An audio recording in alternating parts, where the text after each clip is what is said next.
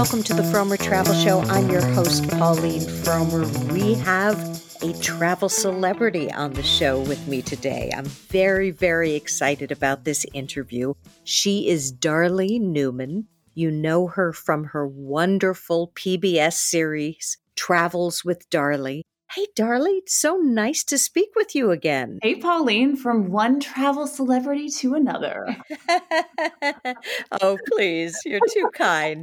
We both were at the uh, International Travel Show, and I had the pleasure of sitting in on Darley's fascinating speech which delved pretty deeply into the American Revolution. In fact, you you did a trivia question that stumped me. Was it where were the most battles in the American Revolution or or what what was your question? Do you remember? Yeah, it's um well during this during 6 years of conflict, uh, General George Washington and the Continental Army spent more days in this state than any other state. And it's interesting. Yes. You know, I don't know. Uh, people did get it, but a lot of people don't know as much about traveling in New Jersey. And I've been really diving into the state to cover sites related to the American Revolution because a lot happened there. So that's definitely a, a big part of, of the story and the history. So, what do people see if they want to trace this history in New Jersey? I've been spending a lot of time in places like Morristown, Trenton. There's the old barracks in Trenton where they did a lot of actually vaccinations for smallpox during the American Revolution, huh. which is lesser known. And Princeton, there was a battle at Princeton University. Princeton was briefly huh. a capital, uh, and and also uh, you, if you're if you're at Princeton in Nassau Hall, they say you can still find a spot where a cannon actually went through Nassau Hall. If you look at the at one portion of the building, and we went over and tried to find it, and I did see a little area where I thought I saw that it might have gone through. There's priceless artworks there related to the American Revolution as well and just just really fascinating history. The Battle of Princeton was fought in that area, and uh, mm-hmm. yeah, and I mean everywhere you go, New Jersey. George Washington slept there. He drank there. He like right, right. Jack, which is I went to Laird and Company, which is a family-owned business that's been making Applejack since the days of the American Revolution. And they say they had a hand in in helping people during that time period through their wonderful Applejack. So there's a well, back of- in those days, before we go far further, you have to remember it was dangerous to drink plain water in many places. If you didn't have a spring, the water could be com- contaminated. And so people drank hard alcohol often from morning till night because that was better for your health. Yeah, I mean, it's funny and it's really interesting and eh, I loved actually in your talk hearing about some of the history related to travel and and just history in general which relates to our lives today and that's something that I think is fascinating about traveling to these historic sites. A lot of people will say, "Oh, how is it relevant to me now?" But when you go to these places and you meet people, a lot of the reenactors are so passionate about mm-hmm. what they're doing and the stories that they're sharing and they'll give you a reason to take notice of the history. You know, the smallest thing from when I was at the the old barracks in Trenton, one of the women who is a historian and who makes her own clothing and dresses up said once you get out there and you try to make a fire you know not using modern materials you realize how huh.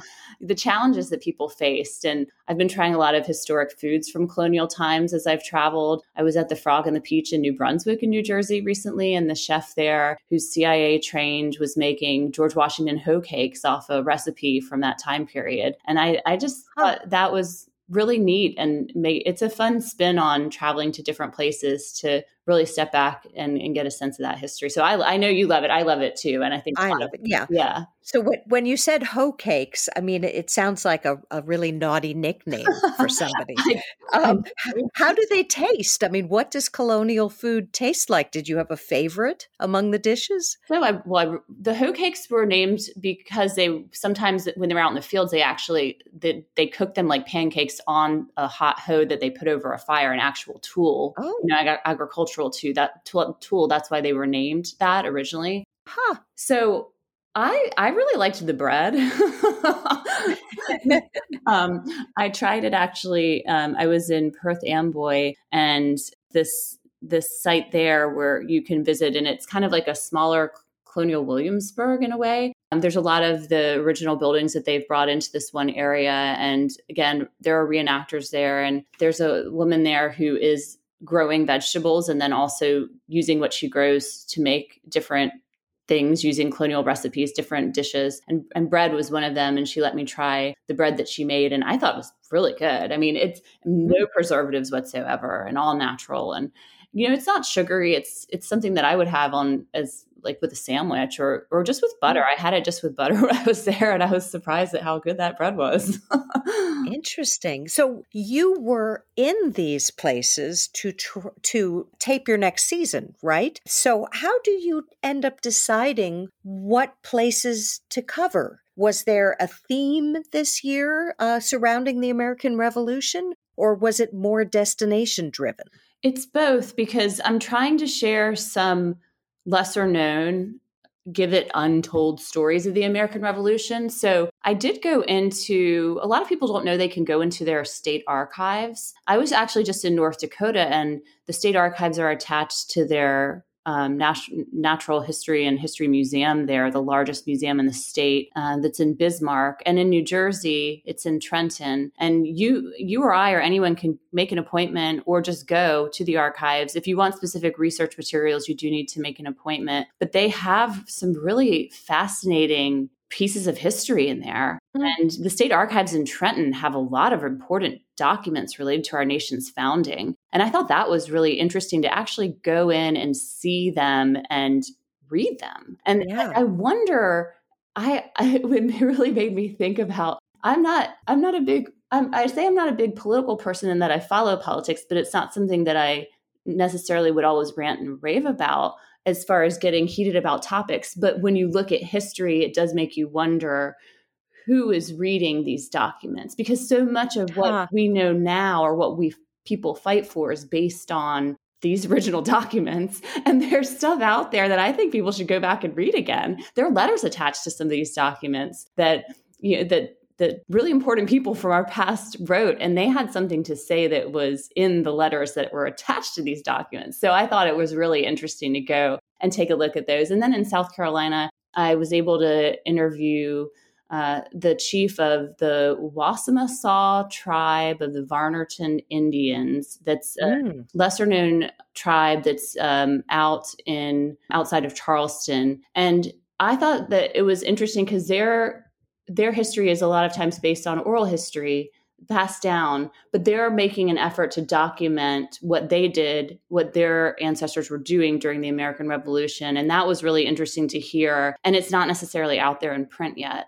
So I thought I'm trying to find some of those stories that people don't know and put a, put faces on the American Revolution that more people could relate to because we we live in this country that is a melting pot. And I think it's important that we realize that you know so many people played a role in this history and it's not always the characters that you read about in the history books that are so prevalent. Right. And and when you were talking about George Washington and you were talking about smallpox vaccinations i mean there was a whole what's the word a revolt against doing COVID vaccinations, and people were citing the founding fathers that they never would have made people do this. Well, actually, George Washington did with his troops. He he insisted that they had smallpox vaccinations, if I'm remembering the history correctly. So uh, I think sometimes we it's important to go back and look at what actually happened rather than what we think happened. And and when you go to these sites, it's it is a great way to put yourself in that mindset and I, I love that about travel is you get to go to these places. I was recently in Santa Fe, outside of Santa Fe, New Mexico. I went to Ghost Ranch where Georgia O'Keeffe lived and painted many of her famous works. And I got to meet with a cowboy who grew up and his mom was friends with Georgia O'Keeffe and he used to go to her house and get smoothies. And hearing hearing firsthand wow. yeah, hearing firsthand from him about his the time that he spent with her really helped personalize her this this famous figure that again sometimes you look at a black and white photograph or you look at her artwork but you don't necessarily get a full picture of what her personality was like and i think that's important. And i i really like uh, trying to find those stories and and those people and places that either know a lot about the history or can share it in a firsthand way, that's that's the absolute best. And I think it's important to document that sure. that out there so people can and then they can know they can visit too. Yeah. Well, what's fascinating to me about that Georgia O'Keeffe story is she was ahead of her time, not only in her art, but also in her culinary tastes, having smoothies. That's that's that feels like that's pretty recent of a development that she knew back then, because she she's been dead for quite quite a number of years now. I, I wouldn't have thought the smoothie era uh, she would yeah. she would have been in. And you know what? but you know what makes me think that would be fun now that now that you just said that, I think, wow, I should actually ask his name's David Manzanares. I should ask him for if there's a recipe that he can dig up. Wouldn't that oh, be neat? Yeah. Wouldn't that be That fun? would be yeah. amazing. Yeah, definitely. So beyond the American Revolution, where else is your upcoming season going to go? Did you go outside of the United States as well, or did you mostly uh, focus on U.S. destinations? So I actually just returned from my second trip to South Korea, and Ooh. I focused on food and what food says about culture on this trip and went to Seoul and Busan and also got to go to the temple where the Chef's Table Netflix show filmed with Jeong Kwan and and she's mm. a Buddhist nun who does vegan cooking and and grows a lot of her and uses fermentation for a lot of what she's she's using in her recipes and that was really fascinating and a neat off the grid type rejuvenation experience if, you know if you mm. will. And i really like south korea. I think the food is so good. I love to eat it in in, K- in koreatown here in new york city oh, but oh, absolutely yeah. yeah but getting to go over there and try a lot of different things and and then look at what that food is saying about the places and the people and the history i think is really interesting as well. And that's going to be coming out in the new season along with alabama and louisiana and north dakota and a lot of di- South Carolina, a lot of diverse places that we were able to to discover in a new way. Again, a lot of times through the people, but also through the food and the nature and this history. So, give me a little bit of behind the scenes. When you decide on a destination, do you have a fixer there who finds great people and places for you to interview, or do you do the research? And then how long do you film for? And then how long does the editing take? I feel like it takes a village. sure, I'm sure. It does. We had a fixer in South Korea who, but we also, I actually worked through a network of, I knew one food blogger, uh, YouTuber guy that I had been friends with. And I actually have friends that live in Seoul as well. And then I know restaurant, I actually worked some through restaurant owners in New York City to, to chat with people as well that have. Oh, wow. Yeah. So we kind of, we cast a wide net because we were really looking for places with longevity, foods that would say so I covered a lot of convenience stores and rest stops on my uh-huh. because how great. Yeah, those are so different over there. It's fun. The food is really fun. It I kind of think that it's like going to a US um, state fair, some of the food that's at these Korean rest huh. stops, and they have tornado fries. I mean, have, what are tornado fries? It's these fries that are one long um, potato is is kind of twirled like a. Twir- I'm calling oh yes, tomato fries. They call it something else, but it looks like it's you know like this little spiral of a of a potato fry that's on a stick. And a lot of foods that I kind of felt like did have maybe a reference point with what we like to eat when we're maybe traveling or going to a new place or going to a festival or something here in the United States. And then uh, the rest stops, I don't know if you've been, but they also have really great healthy food options because they cook a lot of fresh stuff and udon noodles and types of things. Their ramen, which is ramyeon, not even it's not pronounced like the Japanese style, obviously, but just little things I learned as I traveled around that I thought were fascinating insights into into what people like to eat and how they spend their time yeah. and and what they like ha- when they're traveling. So right, I ha- I haven't been to South Korea. I've been to Japan, where also the the convenience shops are are really really fascinating. Absolutely, and you're right. So much fresher and uh, better food there than we get. Did you find that there was a language barrier? Did you have to have a translator with you, or do you find people who speak English? I so the fixer that we hired also served as our translator, and I did use him in a number of instances. I did I do try to find people that speak English where possible, but it's not always the case that they will. So I also don't want to not go somewhere because the person doesn't speak English. So we definitely used our fixer. His name was Aram Bro, and he also does broadcasting and radio over in over in South huh. Korea. So he was the perfect person to help us and and also serve on camera sometimes. So it, it really worked out. Now, I know that you're about to start a podcast. How will that differ from the TV show? What what's the podcast going to be like and where can people find it? So the podcast is the Travels with Darley podcast and I've been thinking about doing one for quite a while and you know, wasn't sure exactly what I was going to do with it at first, but it's an immersive travel experience, sort of like my shows. I am taking content I've filmed on location and experiences that I've done and really mixing in a lot of rich, a tapestry of audio. So you will feel like you're going on the adventure. I have a, an episode on whitewater rafting, class five rapids in West Virginia, and I'm taking you down the river. And you're hearing hmm. the guy yelling at us to paddle ahead, paddle ahead. and, then, and we, we go to restaurants in Alabama where you're going to hear, you know, the sizzling of the fried green tomatoes being cooked and really all those. I, I've worked a lot on the sound on this because I want people to be brought to the location. So that's what the podcast is all about. It's it's taking you to these places and I you know talk to the people when I'm there and and I'm using that content that I did film on location to get the audio. So it, oh, very cool. Yeah, so it should take you to these places in a in an immersive way.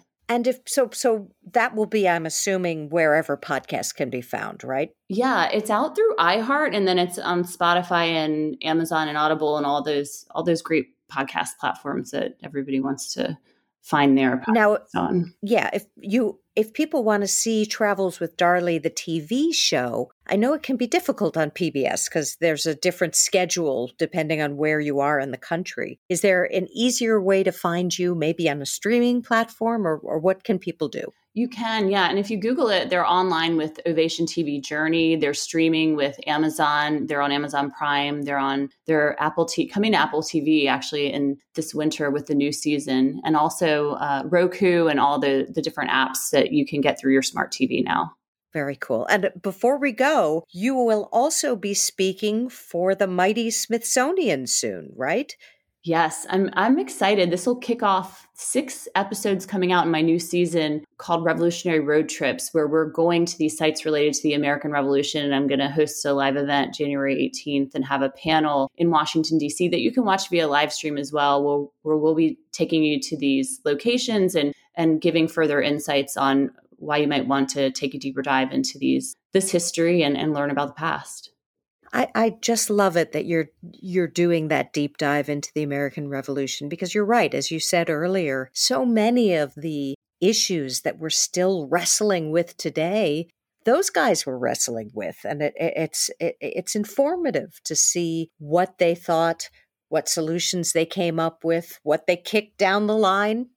you know, certain problems they knew existed in the United States and they felt they couldn't deal with them. And so they kicked them down the line to future generations. Uh, but it's all such fascinating stuff, and and and I want more Americans to know our history because it's it's important. So thank you for doing that work. No, thank you, Pauline. Well, I'm excited about it because I I didn't think I was interested in history until a few years ago. If I huh. and I took a trip to France to cover World War One sites that were of interest to America for the centenary. And I really thought, wow, I need to learn more and I want to learn more. And going to the locations and talking to people who were so passionate about these different subjects, that's what changed my mind. And I think that people who think they aren't interested in history maybe just haven't been presented with history in a way that works for them or that yeah you're so right. Yeah it's gossip. That's what it is. It's the gossip of the ages and who doesn't love gossip? And it is it's all these things. It's food it's fashion it's you know it's it's it's what what you're saying. It's the everyday life and things that happen to us today that happened to them then in a different way. Yeah. so i think it's fascinating. Yeah me too. Well on that happy note Thank you so much, Darley, for appearing on the Frommer Travel Show. Really appreciate it. Thanks, Pauline. I appreciate it too.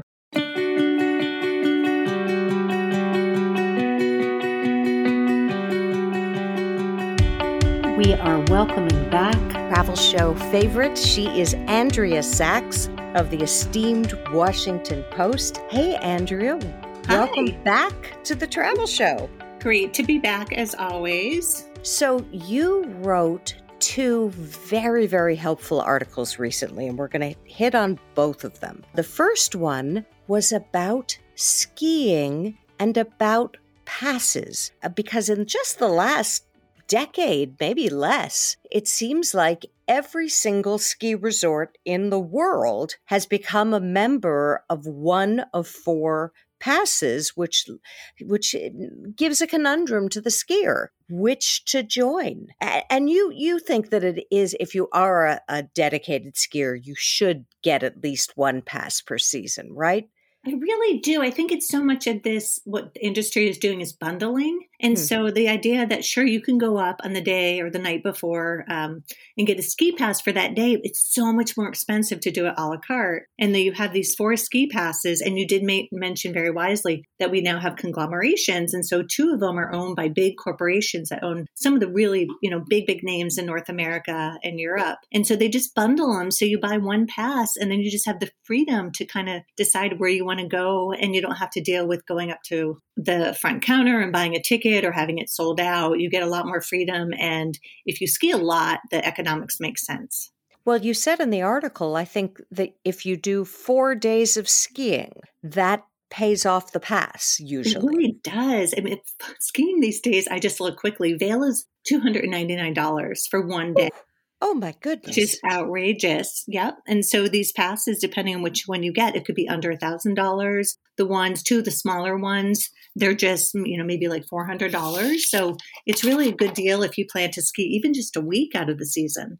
Huh. And uh, as you said earlier briefly, if the ski resort sells out, if they stop selling lift tickets, they will usually allow pass holders to go still, right? Correct. There are a couple like Telluride where you do have to reserve in advance, but for the most part, your pass is hanging around your neck or it's in your phone. That's your ticket. Now there's the Epic Pass, there's the Indy Pass, there's the Mountain Pass, and there's one other that I'm blanking Icon. on. Icon. Icon. Uh, Epic and Icon. Well, those are the two big ones, right? Correct. Yep. So Epic is the one that's associated with Vail Resorts mm-hmm. which is the abominable snowman of ski destinations. So there are 41 ski destinations wow. that allow unlimited skiing. And then there are partner ones where there might be a couple more restrictions, but they still fall under that pass. Huh. And what about, so that was Epic? Yep. So Epic is 41 ski destinations, and then they have about 45 partners. And so Icon, just, you know, oh, go ahead. How does Icon compare? Who is Icon? Um, Icon is Alterra, so not as well known a name, but they have 16 destinations, including Steamboat and Stratton, which are really well known, obviously, sure. um, Mount Tremblant and Quebec. So they have some big names as well. They have, I guess, the crumbs that Epic doesn't have. Now, I know a lot of people wait until they know how good a ski season it's going to be before they make plans to go mm-hmm. skiing. But in terms of these passes, that's a bad idea, right? Absolutely. And that's part of the reason they want to, the ski resorts want to lock in skiers and snowboarders. So the earlier you buy in the season, being when it's, you know, warm outside and the spring is here, that's when you want to buy your pass because it's so much cheaper. And as we mm-hmm. get closer to ski season, it gets incrementally more expensive. And then they just stop selling them. So around now, it's probably second highest price. And then come December, it'll be the most expensive. And then huh. they'll just shut it down so you can't buy a pass. Oh, wow. So if you if you wait too long, you you could be left out in the cold. You uh, nice. And like that. Nice in the cold. the, the Pass is what? So the Indy Pass is, well, the Indy Pass and Mountain Collective are different than the other two passes in that you get two free days and then your third day will be either 25% off or 50% off, depending on the pass. Huh. So that one is more if you are not as hardcore skier, if you feel like you won't get a ton of vacation days, that one's a little more manageable. And those, the one of them is $399, one is $650 rather than close to a thousand dollars or more. And these are from for different ski slopes. Then they are, and they're more. So they're. I think of it as almost like Sundance and Slamdance. Slam Dance. Like these are the indies. Like these are the little guys. They're maybe locally run. They're the ones that you go on, you know, maybe your high school ski trip or huh. more family oriented, less overwhelming, usually less expensive, closer to, you know, like little ski towns and not sure. so big of a corporation. And uh, so they pride themselves on their little indie spirits. And the Indy Pass is also the same type of place, right? Correct. Yep. So Mountain Collective and Indy Pass are kind of in the same category. And then Epic and Icon are kind of the the, the big guns. Very interesting. You also wrote recently about the etiquettes surrounding mm. red eye flights. And I loved how you framed this. You said, when you're on a red eye flight, you're on a sleepover party with a whole slew of strangers. Yeah. And the same kind of rules have to apply, right? They do. They really do. And more so because you're tightly, I mean, as you know, you're packed in tightly. We all have different sleep schedules. We all have snoring and all sorts of things and gurgling and different sleep attire. And, for, and we just have to be in our best behavior. And so that best behavior kind of follows what you need to have good sleep conditions. So, one of your rules is all around the light in the cabin. So, talk about what people need to know about, about lighting up the cabin. Absolutely. As you know, when you get on a red eye, and typically maybe they'll have some quick, you know, beverage or food service, and then the flight attendants lights out. They dim the lights. And so, good etiquette is if you can't sleep, obviously, if you're watching the entertainment system, there's a dimmer on it. So, dim your screen. If you're on your phone, dim your screen light. If you're using an overhead light, it's supposed to target just you and your seat. So, if you have an empty row, you know, don't turn on the lights because it's going to be like uh, going to be like concert lighting. So just be really respectful that light travels. And so try and keep it as pinpoint and focused as possible. And everyone understands that we all have different sleep schedules. And so if you need to watch something to help you sleep, that's okay. Just keep it dim, keep it quiet. Right. Well, light travels, sound travels too. Mm. So, what are the rules around sound? Well, as you know, even with headphones, you can sometimes the cheap ones you can hear little tinny sounds. And so mm-hmm. just make sure that either your volume's down or you have good headphones that keep the ear the, the sound in your ear. But one of my experts, which I didn't even think of, was warning about earbuds because if you fall asleep, it could pop out of your ear. And then you might hear the sound still, kind of that tinny sound at your feet, or you might have to like scoot around other people's feet in bags to look for it. So if you can have more secure headphones on, if you think you're going to fall asleep, you should try those. Yeah. And you also talked about what I think is uh, uh, the grand prize of red eye flights when you spot an empty row. uh, to me, because I'm always in economy, uh, you know, that's a bingo moment. But you can't just move to that row, can you? You can't. And I'm the same. I immediately start scouring and looking at it and then you look at other people looking at it and it's a, it's definitely a competitive sport yeah. but you mainly you need to not jump on it you should obviously do not do this during boarding. Don't do it during takeoff. Once the flight is kind of at a safe cruising altitude you can ask the flight attendant if it's okay to move to that row. I know so many people will not do this and i don't even know if i myself would do this to be that polite but it's important. And also if you're going to you know if you have a row of four and it would be nice if someone sits at the other side and then two of you can share a row of four. You know, it's kind of be considerate of other people that we're all squished in there and maybe you don't need like the full row, but if you each can divide it in half would be kind of a nice gesture. But also right. be careful the back rows, sometimes they reserve those for emergencies. And so if you see a back row, don't immediately stretch out. Ask the flight attendant because sometimes they reserve those as emergency jump seats and during turbulence. Or if someone's ill and they'll and they'll you know so they can stretch out and have some privacy. They'll put them in the back row by the galley. And a lot of your article had to do with feet. what do people do with their feet that annoys the heck out of other uh, passengers? Oh, showing your toes. Bare feet is no, no. Although I was having a conversation with someone, they said, you know, your feet are probably cleaner than your hands. But huh. we just something about toes and calluses and bunions and bad pedicures. Just we don't want feet in our personal space. So obviously, feet swell. It's important to either wear slip-ons or roomy shoes or just wear socks. You know, it's okay to take your shoes off and wear fuzzy socks. One of my experts will take the slippers from hotels, you know, that uh-huh. will perk sure. wear those and then just dispose of them at the end of the trip. Huh. Yeah. And you also talk about the fact that it, unless you still believe in the Little Mermaid yeah. uh, and you're wearing your Little Mermaid PJs because you're six, you really shouldn't be wearing PJs. Do people no. actually do that? I've seen flannel bottoms. I, I do get a lot of good advice from other people who say, Oh, I've tried this, especially with red eyes in terms of sleepwear, or I learned so much about getting ready for bed in the in the lavatory. I mean, I didn't even think to brush my teeth in the airport. Yeah. good idea because because you don't want to hog the lavatory. Exactly. And people do on red eyes, absolutely. In the morning when they're getting ready to to get off the plane. I've had, you know, I've waited 20 minutes sometimes to get into the lavatory because somebody oh, has to do their full makeup in there. Yeah, I was going to say their full makeup. You know, when someone has a full makeup bag, you're not going to that bathroom's not going to be open for 20 minutes.